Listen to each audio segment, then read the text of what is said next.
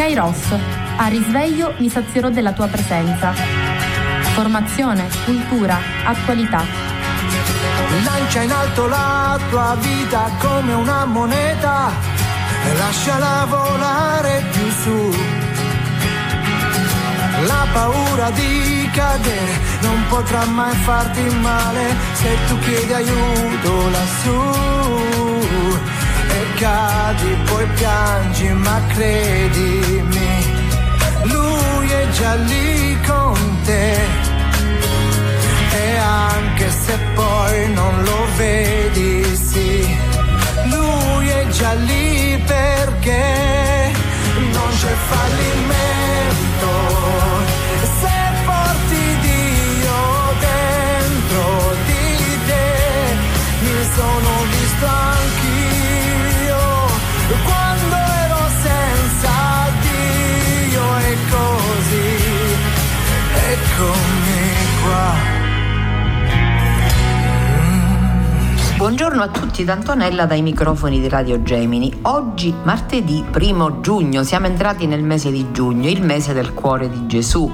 Io sono molto legata alla devozione al cuore di Gesù perché mi è stata inculcata da mia nonna e perché avendo frequentato per cinque anni l'istituto Sacro Cuore di Palermo, nel quale che era proprio dedicato al Sacro Cuore, quindi noi avevamo una dedizione particolarissima per il Sacro Cuore, ho preso, ho, diciamo che si è radicata in me questa devozione e quindi la porto avanti ancora oggi e mi piace, sono molto devota appunto del cuore di Gesù e il mese di giugno appunto il mese dedicato al Sacro Cuore di Gesù.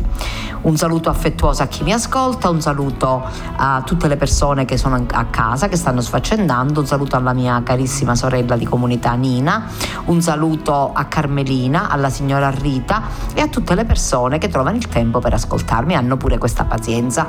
Un saluto affettuoso a chi sta viaggiando, a chi si trova sul posto di lavoro e può accendere la radio e un grazie e un saluto sempre speciale al mio direttore Francesco Lopresti.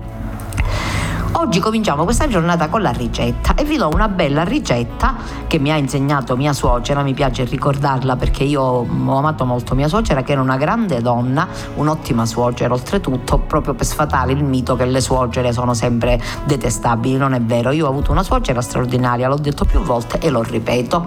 Questa ricetta di mia suocera sono le polpette con la salsa vi spiego meglio, mm, fate le polpette normalmente, io faccio le polpette all'antica, le polpette siciliane in cui metto a bagno nel latte o nel, eh, nell'acqua del pane duro, poi aggiungo il tritato, um, circa, per um, circa 300 grammi di tritato aggiungo un uovo, un, un buon cucchiaio di parmigiano e uno di pecorino misti.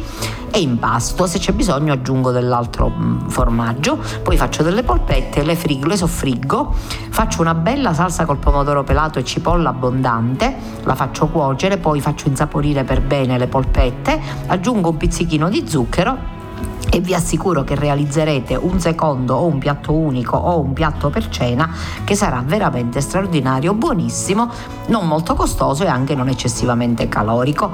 E detto questo continuiamo con il nostro programma perché stamattina mi piace iniziare questa mattinata di giugno leggendovi quanto scrive Avvenire relativamente all'Angelus subito dopo Pentecoste, quindi nella festa della Trinità celebrata domenica scorsa, è ricominciato l'Angelus, si chiama così, e, e l'Angelus di Papa Francesco. Il Papa prega per la pace in Libano il primo luglio incontro in Vaticano. La Santissima Trinità è il mistero di un unico Dio e questo Dio è in tre persone, il Padre, il Figlio e lo Spirito Santo, tre persone, ma Dio è uno. Papa Francesco inizia la sua riflessione all'Angelus, il Padre è Dio, il Figlio è Dio, lo Spirito è Dio, ma non sono tre dei, è un solo Dio e tre persone. È un mistero che ci ha rivelato Gesù, la Santa Trinità.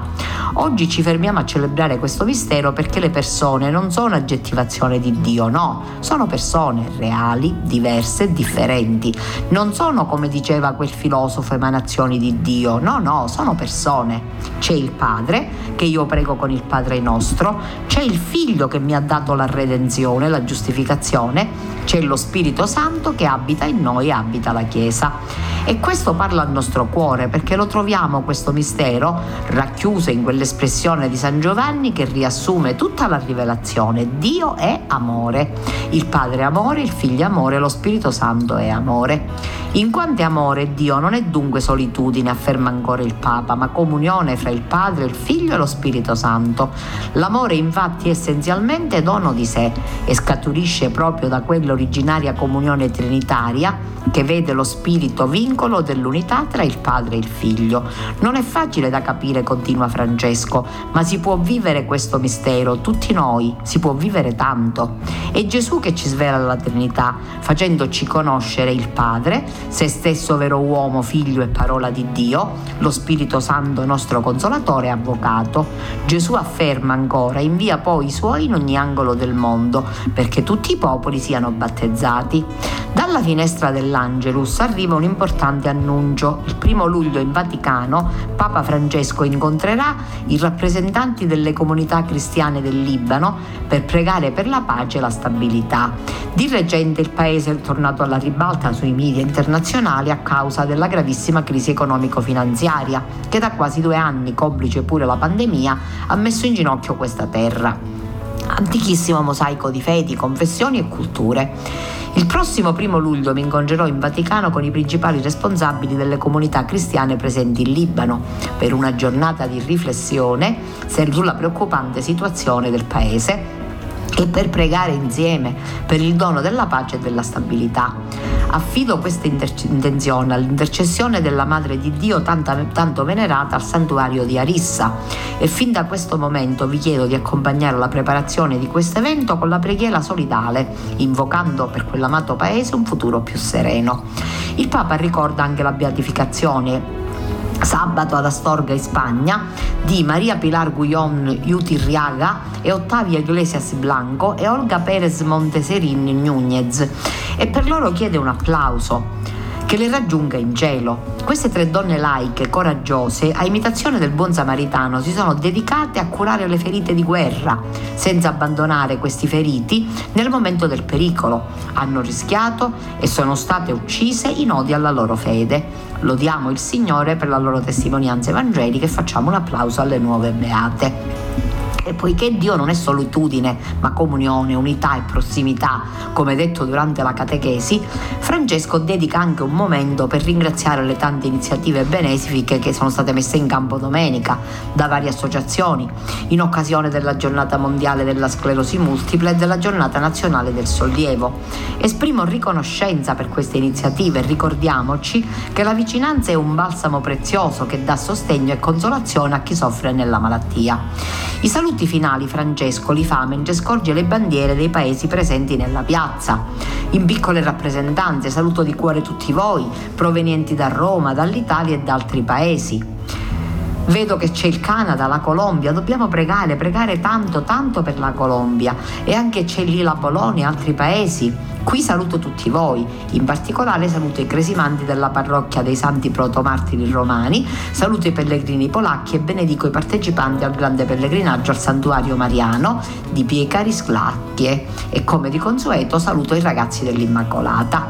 Ecco perché ho voluto leggervi questo, questo messaggio proprio che ci ha dato il Papa in reazione al, in relazione alle a questa, a, questa, a questa, catechesi sulla Trinità, diciamo. Ecco, mi è piaciuta molto perché è molto importante e um, ci serve molto anche per comprendere la Trinità è un mistero e quindi spiegabile, ma che di amore lo capiamo tutti.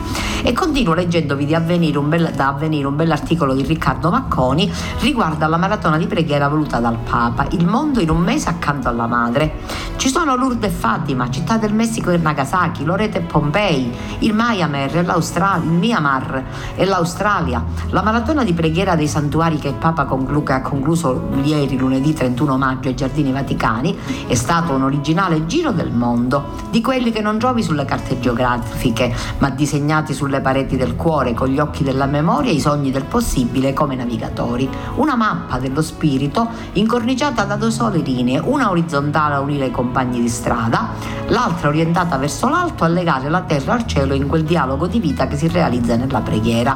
Perché si viaggia da soli al tempo stesso insieme, tutti figli unici dello stesso Padre. E non è un paradosso, ma è una verità di fede, Vangelo di misericordia, logica della carità. I santuari ce la ricordano in modo chiaro, stanno lì a sottolineare come le vicende personali si intreccino con il dovere della condivisione, come succede nelle famiglie, quelle almeno dove si parla la stessa lingua degli affetti. Alla radice del loro nascere, quasi sempre incontri personali che poi diventano patrimonio comune. La prima pietra parla il linguaggio dell'io, il resto dell'edificio si costruisce insieme, mattone dopo mattone, mescolando lacrime e ave marie, sogni e sorrisi, pentimenti e voglia di cambiamento. Succede così anche di fronte alla tragedia provocata dalla pandemia, che a ben vedere è specchio di questa dimensione solitaria e plurale insieme. Un male, un nemico che colpisce il singolo ma si può vincere solo se lo si combatte uniti e lasciare indietro i paesi poveri nella globalizzazione che indebolisce i confini non sarebbe soltanto peccato etico, ma un drammatico autogol per l'economia e della salute delle comunità più ricche. L'itinerario di preghiera promosso dal Papa per invocare la fine della pandemia e la ripresa delle attività sociali ci dice però anche altro, molto altro, soprattutto sottolinea la fragilità umana e l'inadeguatezza dell'autosufficienza. Un binomio fatto di bisogni, offerte di aiuto su cui gli architetti del sacro hanno disegnato cupole e basiliche, dipinti e statue, grandi cattedrali e piccole cappelle incastonate tra i monti. A ripercorrere le origini una per una ci si immerge in storie spesso minime, su cui irrompe la grandezza dell'Eterno e la via per avvicinarlo, un itinerario che quasi sempre passa dall'incontro con la Vergine, madre che chiede preghiera, che si manifesta come una viandante bisognosa di latte per il figlio, che indica una fonte di salvezza. Sono episodi di vita piccola, con protagonisti marinai sballottati dalle onde, venditori ambulanti, contadini, spesso bambini, vicende di statue che d'improvviso diventano così pesanti da non poterle sollevare, di icone miracolose, di luce tanto potente potente da oscurare il sole.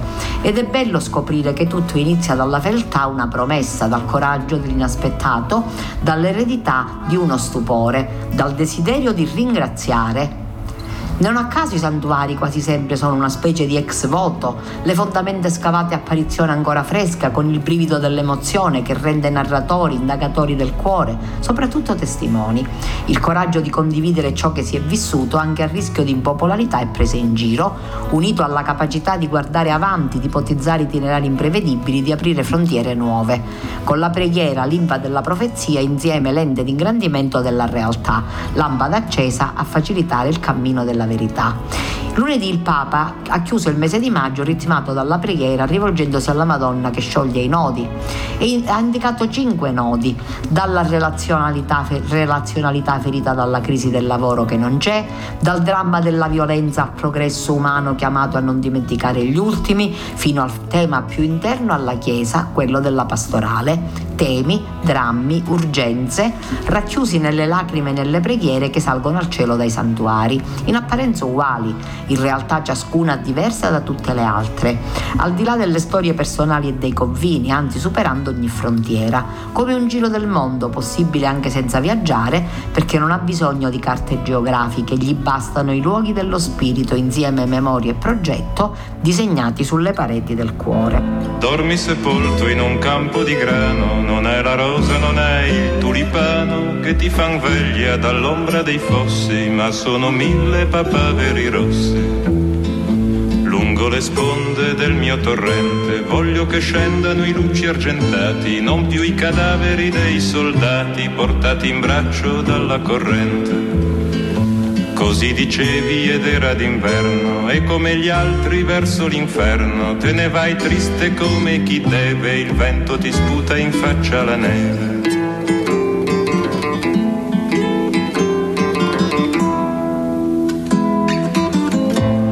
Fermati Piero, fermati adesso, lascia che il vento ti passi un po' addosso, dei morti in battaglia ti porti la voce, chi diede la vita ebbe in cambio una croce. Ma tu non lo udisti e il tempo passava. Con le stagioni a passo di Giava. Ed arrivasti a passare la frontiera in un bel giorno di primavera E mentre marciavi con l'anima in spalle, vedesti un uomo in fondo alla valle che aveva il tuo stesso identico umore, ma la divisa di un altro colore.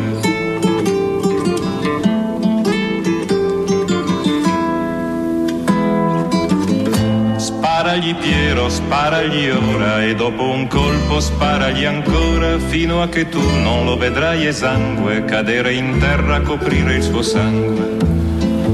E se gli sparo in fronte o nel cuore, soltanto il tempo avrà per morire, ma il tempo a me resterà per vedere, vedere gli occhi di un uomo che muore.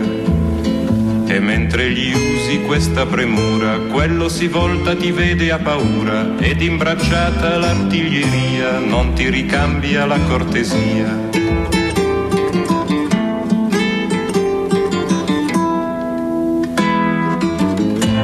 Cadesti a terra senza un lamento e ti accorgesti in un solo momento che il tempo non ti sarebbe bastato a chieder perdono per ogni peccato. Cadesti a terra senza un lamento e ti accorgesti in un solo momento che la tua vita finiva quel giorno e non ci sarebbe stato ritorno. Ninetta mia, crepare di maggio, ci vuole tanto, troppo coraggio. Ninetta bella, dritto all'inferno, avrei preferito andarci in inverno. E mentre il grano ti stava a sentire, dentro alle mani stringevi il fucile, dentro alla bocca stringevi parole, troppo gelate per sciogliersi al sole.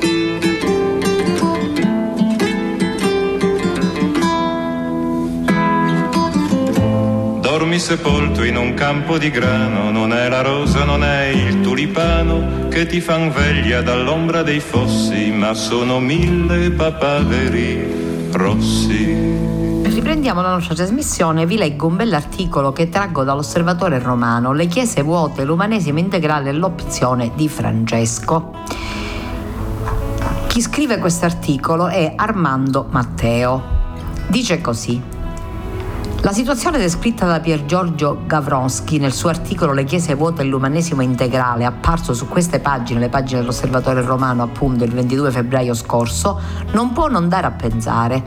Egli ha perfettamente ragione. Da una parte i credenti si trovano oggi in una condizione epocale davvero inedita che trova nel segno delle chiese sempre più vuote una cifra particolarmente inquietante.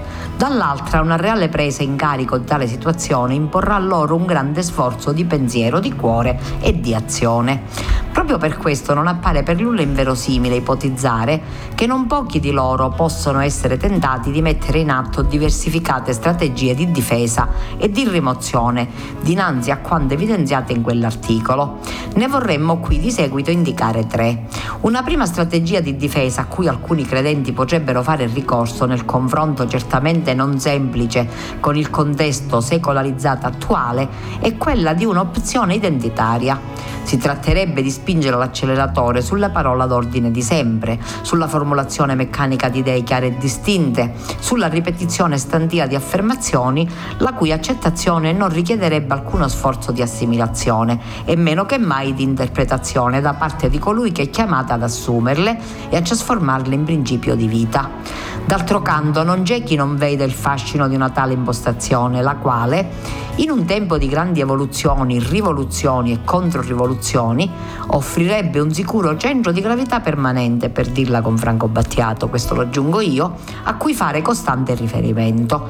Non solo tale impostazione solleverebbe dalla fatica, e che fatica, a soppesare bene le cose segnalate da Gavroschi, di mettere in mente in mano ad una qualche nuova forma di mentalità pastorale, dalla necessità di prendere sul serio, almeno con qualche spunto di empatia, le nuove istanze, le nuove tendenze e la nuova strumentazione tecnologica che dominano la vita quotidiana. La strategia dell'opzione identitaria renderebbe in una parola immuni dallo sforzo di un gesto di creatività e di immaginazione che riuscirebbe finalmente a presentare la scelta di vita cristiana non come totalmente alternativa alla cittadinanza contemporanea del mondo, ma come un qualcosa che la integri, che ne corregga gli sbandamenti, che le offra strumenti per discernere le ambivalenze, mettendo a sua disposizione un orizzonte sempre più grande, che concorra alla piena fecondità dell'esperienza umana delle persone. Quando tuttavia si cede totalmente alla strategia identitaria, il pericolo più grave è quello denunciato da tempo da Papa Francesco, il pericolo della autoreferenzialità, il pericolo di parlarsi addosso, il pericolo di interrompere il fondamentale dinamismo missionario. Di fronte a credenti che insistono su tale opzione identitaria, è più che naturale immaginare la reazione del cittadino medio. La reazione cioè di chi pensa che ciò che i credenti dicono per lui non vale, non lo tocca, è appunto qualcosa dei cattolici e per i cattolici, è oggetto di condivisione di coloro che appunto già da sempre condividono ciò che sentono il dovere di ripetere. Insomma, l'espressione pubblica della parola cristiana perderebbe semplicemente la sua forza di provocazione per tutti e questa non è cosa da poco. La seconda possibile strategia difensiva di altri credenti di fronte all'imporsi della mentalità secolarizzante potrebbe essere quella del risentimento permanente. La nuova, per tantissimi versi inedita, collocazione marginale della comunità cristiana non è facile da mandare giù, come se fosse un semplice beccone amaro, cosa del resto più che comprensibile. Non è infatti assolutamente vero che l'attuale diffusa e generale straneità, in particolare presso le nuove generazioni, di tutto un mondo di riti, di miti, di comportamenti cattolici lascia quasi senza parole. Come è stato infatti possibile che così rapidamente si disperdesse dalla memoria collettiva il grande fascino delle celebrazioni solenni, grazie alle quali il mistero inquieto dell'esistenza umana veniva riletto e trasfigurato alla luce del mistero divino, d'amore, incarnato nella vita, morte passione e risurrezione di Cristo. Come è stato possibile che così facilmente e così velocemente si sia potuto oblare, dimenticare il significato di quelle antiche parole che per secoli hanno indicato all'anima umana le coordinate per contenere le altezze e le bassezze di ogni più piccola e grande esistenza. Parole come sacrificio, dono, riparazione, peccato, espiazione, redenzione attraverso la croce, remissione della colpa, attesa escatologica, parusia, giudizio finale, paradiso, inferno, purgatorio e infine salvezza. Si pensi ancora più semplicemente a cosa oggi possa pensare un giovane dei voti speciali della vita religiosa, a che cosa cioè possono provocare in lui parole come castità, povertà e infine obbedienza. Sono ormai alle spalle i tempi in cui era un onore avere un figlio prete o una figlia suora, né andrebbe sottaciuto il peso che le tristissime vicende della pedofilia del clero continua ad avere.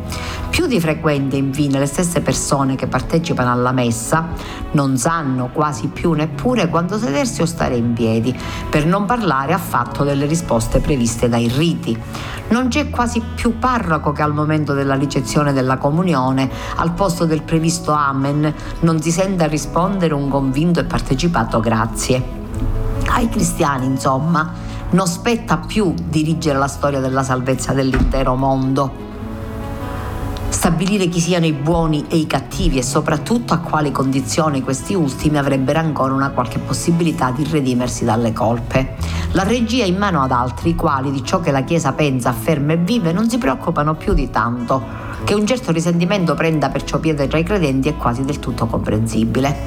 Quando tuttavia diventa predominante, la strategia del risentimento produce effetti devastanti. Si parte da un discorso sempre negativo, sprezzante sulle cose oggi in moda, pur non evitate gli stessi credenti nella concretezza della pratica, e si persiste nel volere ad ogni costo appesantire la vita di tutti, con una precettistica morale rigida, nel voler fare ancora assegnamento ai sensi di colpa, nel volere mettere infine tutti in una costante posizione di debito nei confronti dell'amore di Dio, della sollecitudine della Chiesa, delle scelte di vita dei consacrati, della disponibilità dello stesso povero parroco. Il veleno del risentimento è tanto difficile da tenere a bada perché ha effetti nocivi innanzitutto su chi lo sparge, è lui la prima vittima. E lui, è la sua stessa esistenza a perdere calore, colore, charme. Non emana più quella forza di attrazione che da sempre è la vera porta d'ingresso nel campo del religioso. E non c'è bisogno di scomodare Nietzsche per ricordarci che una religione senza gioia introduce a pensare che la vera gioia sia proprio senza la religione. La terza ed ultima strategia difensiva possibile ad altri credenti oggi, di fronte all'avanzare della secolarizzazione, è quella che potremmo definire del tradizionalismo. Essa si concentrerebbe nella denuncia di ogni tentativo di cambiamento in termini di tradimento. Si penserebbe infatti che solo chi non cambia non tradisce e dunque salva se stesso e può essere garante di una qualche salvezza. Qui la ricerca di punti fermi dentro il mare democratico è pienamente orizzontale dell'epoca contemporanea rischia di confondere la certezza con la salvezza e dunque la salvezza con la certezza. Anche in questo caso va pure riconosciuto che con la tentazione e strategia del tradizionalismo non si tratta di qualcosa che non abbia una qualche ragione di essere. Il cristianesimo ha perso oggi infatti tante certezze e immense sicurezze, in molti casi anche di pura natura materiale. Si pensi solo alla scarsità di vocazioni, alla poca gente ammessa, alla fatica generale nelle catechesi di iniziazione dei ragazzi, ma forse la perdita più grande è il venire meno da parte degli stessi credenti della sicurezza, diciamo così, culturale di avere scom- fatto la scommessa giusta, di avere fatto cioè la scelta di vita migliore in ordine al compimento della propria esistenza. Ciascuno oggi deve rispondere da sé alla scelta di restare cristiano e di continuare a frequentare la vita della comunità ecclesiale e questo vale quasi in misura doppia per ogni consacrato. Non esiste dunque più alcun supporto o appoggio esterno a questa prassi, così come non si sperimenterebbe più alcuna forma di emarginazione sociale o alcun senso di colpa nei confronti della collettività qualora si optasse per la strada della non appartenenza. Nessuno viene più segnato a dito per il fatto di non frequentare i riti e le liturgie, ovvero per non accompagnare le tappe della propria crescita o quella dei propri figli con i sacramenti della fede. Non credere non rappresenta più una sorta di peccato sociale. Lo stesso credente comune approva come del tutto legittimo il comportamento opposto al suo, ma tale implicita ammissione gli costa il dovere di trovare ragioni da offrire innanzitutto a se stesso in merito alla propria scelta del Vangelo. Ed è così che tutto l'immutabile mondo del sacro e dell'eterna salvezza è diventato all'improvviso, come ci ha insegnato da tempo Charles Taylor, semplicemente opzionale, oggetto di libera scelta e sempre più spesso oggetto di scelte minoritarie e secondo non poche persone oggetto di scelta proprio di soggetti ritenuti intellettualmente minorati. Ingaggiare un confronto audace con tutto ciò alla ricerca di ciò che vive, di ciò che oggi è morto nella tradizione vigente del cristianesimo, appare più che logicamente faticoso, complicato e certamente pericoloso. Non appare perciò più semplice il restare fermi, nell'attesa che le cose ritornino come prima? Non è forse più promettente, almeno meno gravido di possibili, appar- a- a- di possibili azzardi, il fare come si è sempre fatto? Ma qui infine ci raggiunge l'autorevole e appassionata parola di Papa Francesco, che ci incoraggia da otto anni a non avere paura di confrontarci con le sfide dell'epoca attuale. Da tempo ci ricorda che non possiamo restare in attesa che le cose tornino come prima. La cristianità è veramente finita. Da tempo ci invita a quella creatività e immaginazione del possibile che tocca pure l'universo della prassi pastorale del cristianesimo. Dio si fida realmente dei credenti e della loro opera e ad essi non farà mancare la grazia per il discernimento necessario. Da tempo ci rammenta insomma che da tempo ci rammenta insomma che ad un cambiamento d'epoche che è il portato più vero della secolarizzazione in atto, l'unica risposta all'altezza è quella di un cambiamento della mentalità pastorale, cioè di tutte quelle dinamiche forme grazie alle quali la comunità dei credenti offre agli uomini e alle donne della generazione cui essa appartengono il pasto buono del Vangelo. È urgente perciò passare da un cristianesimo che risponde a una domanda di consolazione che nessuno gli pone più, a un cristianesimo che permetta a chi chiunque di incrociarsi con Gesù, innamorarsi di Lui ed essere così all'altezza della parte migliore di sé. E l'innamorarsi di Gesù la porta d'accesso e il punto di innesco di quell'umanesimo integrale di cui oggi il mondo ha tanto bisogno e di cui il cristianesimo è sempre in debito nei confronti del mondo, in obbedienza al mandato del suo Maestro, oggi in un mondo semplicemente differente da quello di ieri. Questa è in estrema sintesi l'opzione di Francesco. E noi da che parte vogliamo stare? Una vecchia bretone con un cappello, un ombrello di carta di riso e canna di bambù.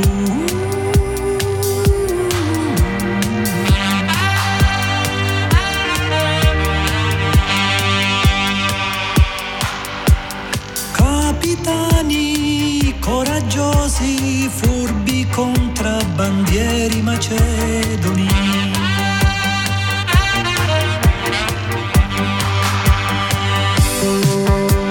Gesuiti, euclidei, vestiti come dei bonzi per entrare a corte degli imperatori della dinastia dei Ming.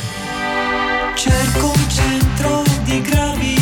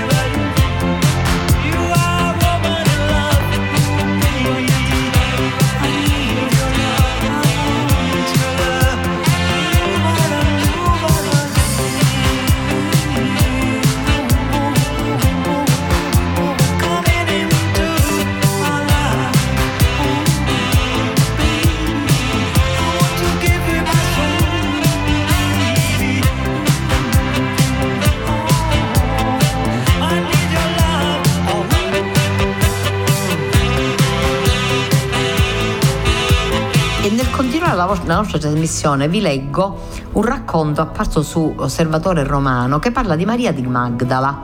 Infatti eh, questo professore Friedrich Mann, di cui vi leggerò la biografia, che è un tedesco, eh, sta facendo dei- un lavoro di narrazione in chiave diciamo romanzata però basandosi su, mm, sui testi biblici di alcune figure della Sacra Scrittura.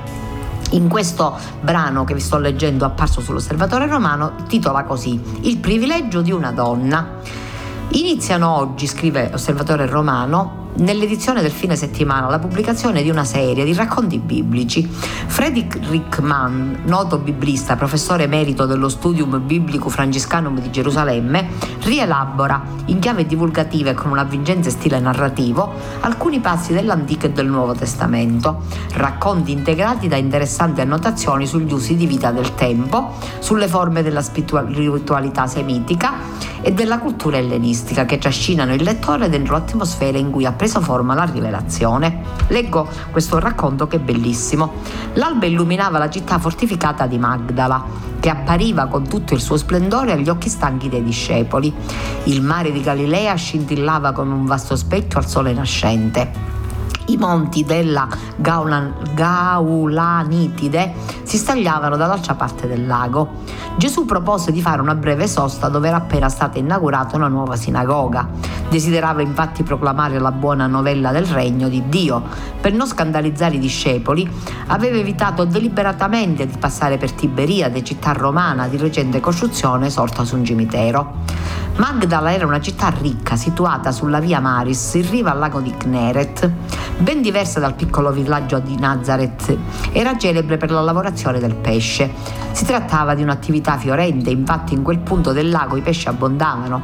La città era nota con il nome di Migdal Nunia, la torre dei pesci. Il lago di Kineret, così chiamato per la sua forma che ricordava un'arpa, Kinor in ebraico, si meritava il nome di lago della vita. L'acqua che si immetteva proveniva da tre sorgenti e quando fu- fuoriusciva era un fiume, il Giordano. La legge della vita consisteva a trasmettere ciò che si era ricevuto gratuitamente come suonando una melodia su un'alpa. Molto al di sopra del Kinneret risplendeva la cima imbiancata del monte Hermon, alla cui sinistra si levavano le verdi montagne del Libano. Kinneret metteva Israele in comunicazione con il mondo dei pagani. La riva destra saliva verso la Decapoli, dove i pagani erano numerosi come le locuste d'Egitto. Il pensiero greco tentava di mettere radici sotto i portici frequentati dai filosofi stoici. Là sorgevano centri importanti come Ippos e Gadara. Nel retroterra la piana era tutto un grande frutteto. I primi melograni, io vi assicuro che i melograni di, di Israele sono spettacolari perché li ho visti con i miei occhi e così pure i datteri. E i primi datteri che arrivavano al mercato provenivano dalla zona. Perché il porto di Magdala era talmente cresciuto da attirare numerosi marinai provenienti dalla parte opposta del lago e non appartenenti al popolo eletto. Per le esigenze dei pagani, i mercati locali disponevano di lussuosi accomodamenti. I costumi licenziosi dei marinai erano stati adottati rapidamente. Donne di malaffare erano attirate giù le mura come mosche sul miele. Perché ci fermiamo in una città impura? protestò Giovanni che fin dalla sua più tenera età conosceva il libro del Levitico. Rimaniamo solo alcune ore, rispose Gesù. La mia missione consiste nell'allungare il regno di Dio, la tenerezza di Dio che si dà graziosamente. D'estate la città ricordava la fornace dei tre fanciulli di cui parla il libro di Daniele. Spesso gli abitanti erano tormentati dall'insonnia. Simone e Andrea, pescatori di professione che si erano messi in società con i figli di Zebedeo, trovavano imbarcazioni della loro compagnia che vuote ritornarono a Cafarnao. I marinai, contenti di aver trovato un nuovo equipaggio di cui facevano parte i loro ex compagni, li invitarono a bordo di una nave. Uscendo dal molo di, Magda, di Magdala, la barca di Simone fu bloccata da una lussuosa imbarcazione che rientrava nel porto. Le due barche sfiorarono la collisione. Simone cominciò a irritarsi. La barca di lusso era decorata da uno sfarzoso baldacchino sul quale era mollemente adagiata una bella donna circondata di suonatori di flauto. Evidentemente questa donna non usciva mai senza una scorta. Gesù volgeva il suo sguardo verso il monte Hermon. Mentre conversava la donna, scostando le tendine con le sue mani cariche di gioielli, sporse la testa dal baldacchino e vide il rabbi di bianco vestito. Ordinò ai rematori di fermarsi, mossa da curiosità. Gesù si voltò verso di lei e le disse: Donna, perché questo lusso? Perché sprecare i doni di Dio? Quando verrà lo sposo, con che accenderai la tua lampada? Sentendo parlare di sposo, la donna ebbe un sussulto sulla lettiga e con un gesto nervoso si aggiustò le lunghe trecce che le ricadevano sul seno. Disse, Maestro, le tue parole sono oscure, di quale sposo parli? Gesù rispose, Il Signore ha posto in te un desiderio profondo, il bisogno di amare e di essere amata. Anche tu sei chiamata ad entrare nel mistero di un'alleanza. Sei depravata, ma in te rimane in un fondo che non può essere distrutto. L'immagine di Dio che è in te può essere offuscata, ma esiste ancora sotto un cumulo di pietre. Quella sorgente chiede solo di poter zampillare. Persino nella creatura più degradata esiste un'infanzia indistruttibile che può rivivere. Il fondo del tuo cuore non è completamente avvolto nel buio. Perché non lasci che la grazia si riversi nel ruscello inquinato? La donna abbassò gli occhi ed evitò di incrociare lo sguardo del maestro. Si domandava che cosa significasse entrare a far parte dell'alleanza. Con un gesto istintivo scivolò giù dai cuscini e tentò di avvicinarsi a Gesù. Lo supplicò con voce rotta: Che cosa vuoi che faccia? Quando i demoni mi assalgono non posso fare nulla di buono. Gesù si mise in preghiera, poi ordinò ai demoni di lasciare questa donna. Sette demoni uscirono da lei. Un grido violento accompagnò la loro uscita. Sembrava rapido come un fulmine. Gesù le disse: Donna, la tua vocazione adesso che sei liberata è di aprire il mondo all'era del cuore e della compassione. Per te si aprirà la porta del regno di Dio quando avrai trovato la chiave. La donna si avvicinò e tentò di baciare il bondo del mantello del maestro con le sue labbra. I discepoli furono sorpresi dal gesto che sembrava troppo intimo. Il maestro non protestò. Ella lasciò cadere ai suoi piedi una borsa piena di monete. Giovanni volse il capo per non vedere la scena. Dopo quell'incontro, Sull'acqua la donna licenziò i musici, vendette la casa insieme ai regali preziosi che aveva ricevuto dagli ammiratori e distribuì il suo denaro ai poveri. Si sbarazzò dei sandali d'oro che amava indossare. Liberata dagli spiriti maligni che la possedevano, si mise al servizio del gruppo dei discepoli. Tutta la città parlò della sua conversione. I suoi ricchi ammiratori di un tempo non capivano, pensavano che avesse perso la testa. Il troppo amore rende pazzi, ripetevano. Ora la barca di Simone scivolava sull'acqua perché la donna aveva ordinato ai suoi rematori di lasciarla passare. Maestro, disse Simone, ci devi spiegare il tuo atteggiamento stasera. A destra si intravedevano i monti del Golan, dove Gesù aveva guarito un indemoniato del paese di Gergesa. Gli sguardi dei discepoli cercavano non il paese dei pagani, ma la terra benedetta di Israele, dove i demoni tentavano di entrare. Maria di Magdala ebbe il privilegio di vedere Gesù Cristo risorto la mattina del primo giorno perché Gesù la mandò a portare agli apostoli il messaggio della risurrezione. Fu chiamata apostola apostolarum, il privilegio di una donna. Vi ho letto questo bellissimo racconto e intendo leggervi anche altri quando verranno pubblicati, perché sentiamo sempre parlare di donne importanti, di donne che si, si diciamo che si distinguono nei- nell'ambito artistico, nell'ambito sociale, culturale, politico. Questa donna era una donna di malaffare, la dice chiaramente il testo e sappiamo dalla Bibbia che è così, da- dai Vangeli. Però questa donna incontra Gesù, fa un incontro serio con Gesù e questo incontro serio questo Gesù che le legge dentro cambia la sua vita. Ecco quello che ci ha detto il brano che abbiamo letto poco prima, poco prima, bra- quello che ci dice il Santo Padre anche nella catechesi del mercoledì, che ha detto il giorno di, ehm, della Santissima Trinità. La cosa essenziale è incontrarsi con Dio. Laddove ci incontriamo con Dio, con Gesù Cristo, non possiamo rimanere immobili. Infatti questa donna da quell'incontro cambia completamente la sua vita, come Pietro, come Andrea, come tutti gli altri discepoli, come tutti noi, come tutte le persone, tutti, tutti quelli che si sono convertiti nell'arco della storia, ma come anche noi che viviamo da cristiani perché siamo battezzati, però questo cristianesimo lo viviamo veramente. L'autore di cui vi ho letto il brano poc'anzi diceva da che parte ci collochiamo? Dalla parte di quelli che si lamentano perché in chiesa vengono poche persone, che ci sono magari persone che hanno paura. Devo dire per inciso che non è tanto il caso del nostro paese. Io ho frequentato, la, frequento costantemente la chiesa, abbiamo, abbiamo amministrato prime comunioni, prime confessioni, le cresi, ho visto anche una buona partecipazione di persone, così come alla messa domenicale non penso le nostre chiese siano vuote, però ci sono persone anche nel nostro territorio che hanno paura, che non, non riescono a riprendersi dalla pandemia, che hanno paura di venire in chiesa, hanno paura dei contagi, ma hanno paura in generale, che hanno difficoltà ad affrontare la vita. Allora, Qual è il rimedio? Il rimedio è semplicissimo, un incontro serio con Gesù Cristo e noi siamo fortunati perché sempre ci sono delle bellissime celebrazioni, i nostri sacerdoti non ci fanno mancare il loro sostegno continuo anche nel momento difficile della pandemia lo scorso anno, come non ricordare la messa celebrata tutti insieme dai nostri cari sacerdoti che ringrazio e voglio ricordare anche Monsignor Russotto che si è speso pure lui in quel tempo difficile insieme agli altri.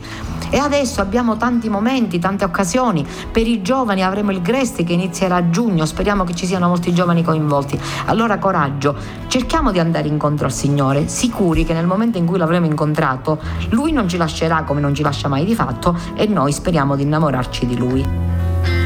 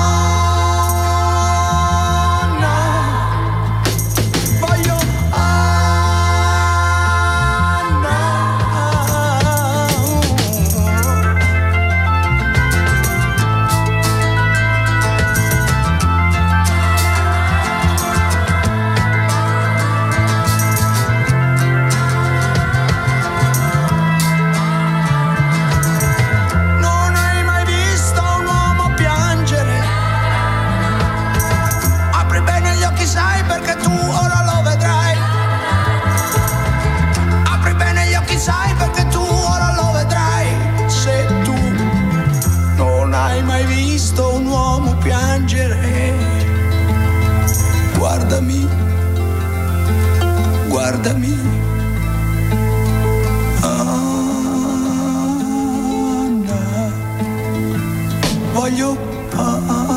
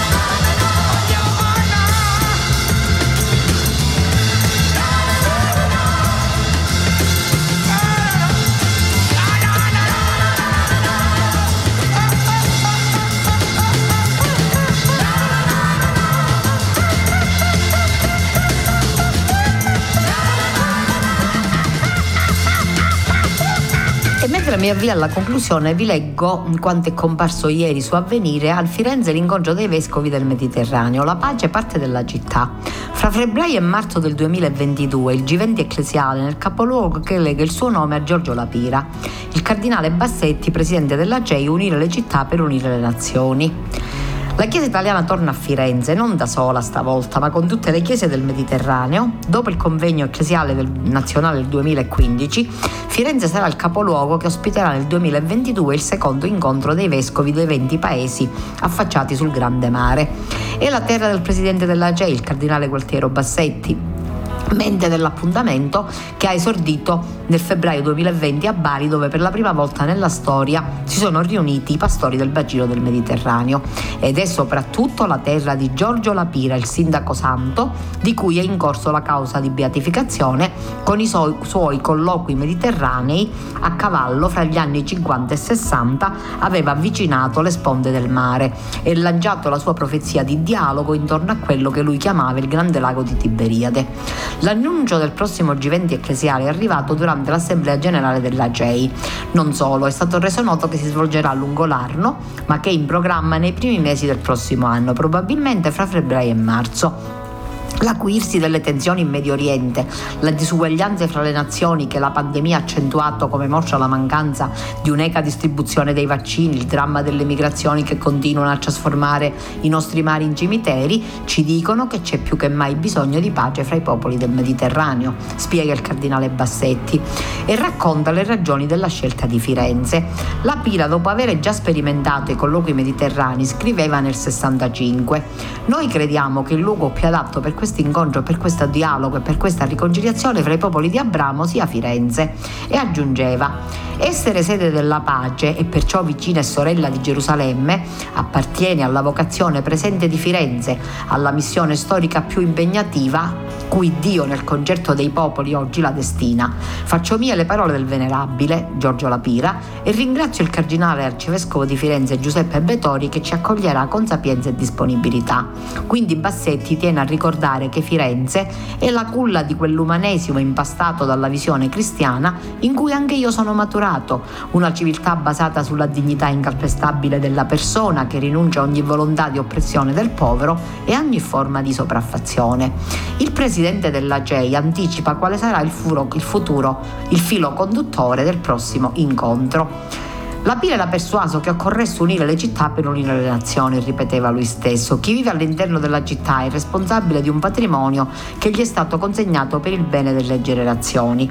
Ecco perché nel nuovo incontro vogliamo partire dal basso, ossia dalla città, persuasi che la comunità ecclesiale e quella civile possono convergere per costruire un futuro riconciliato.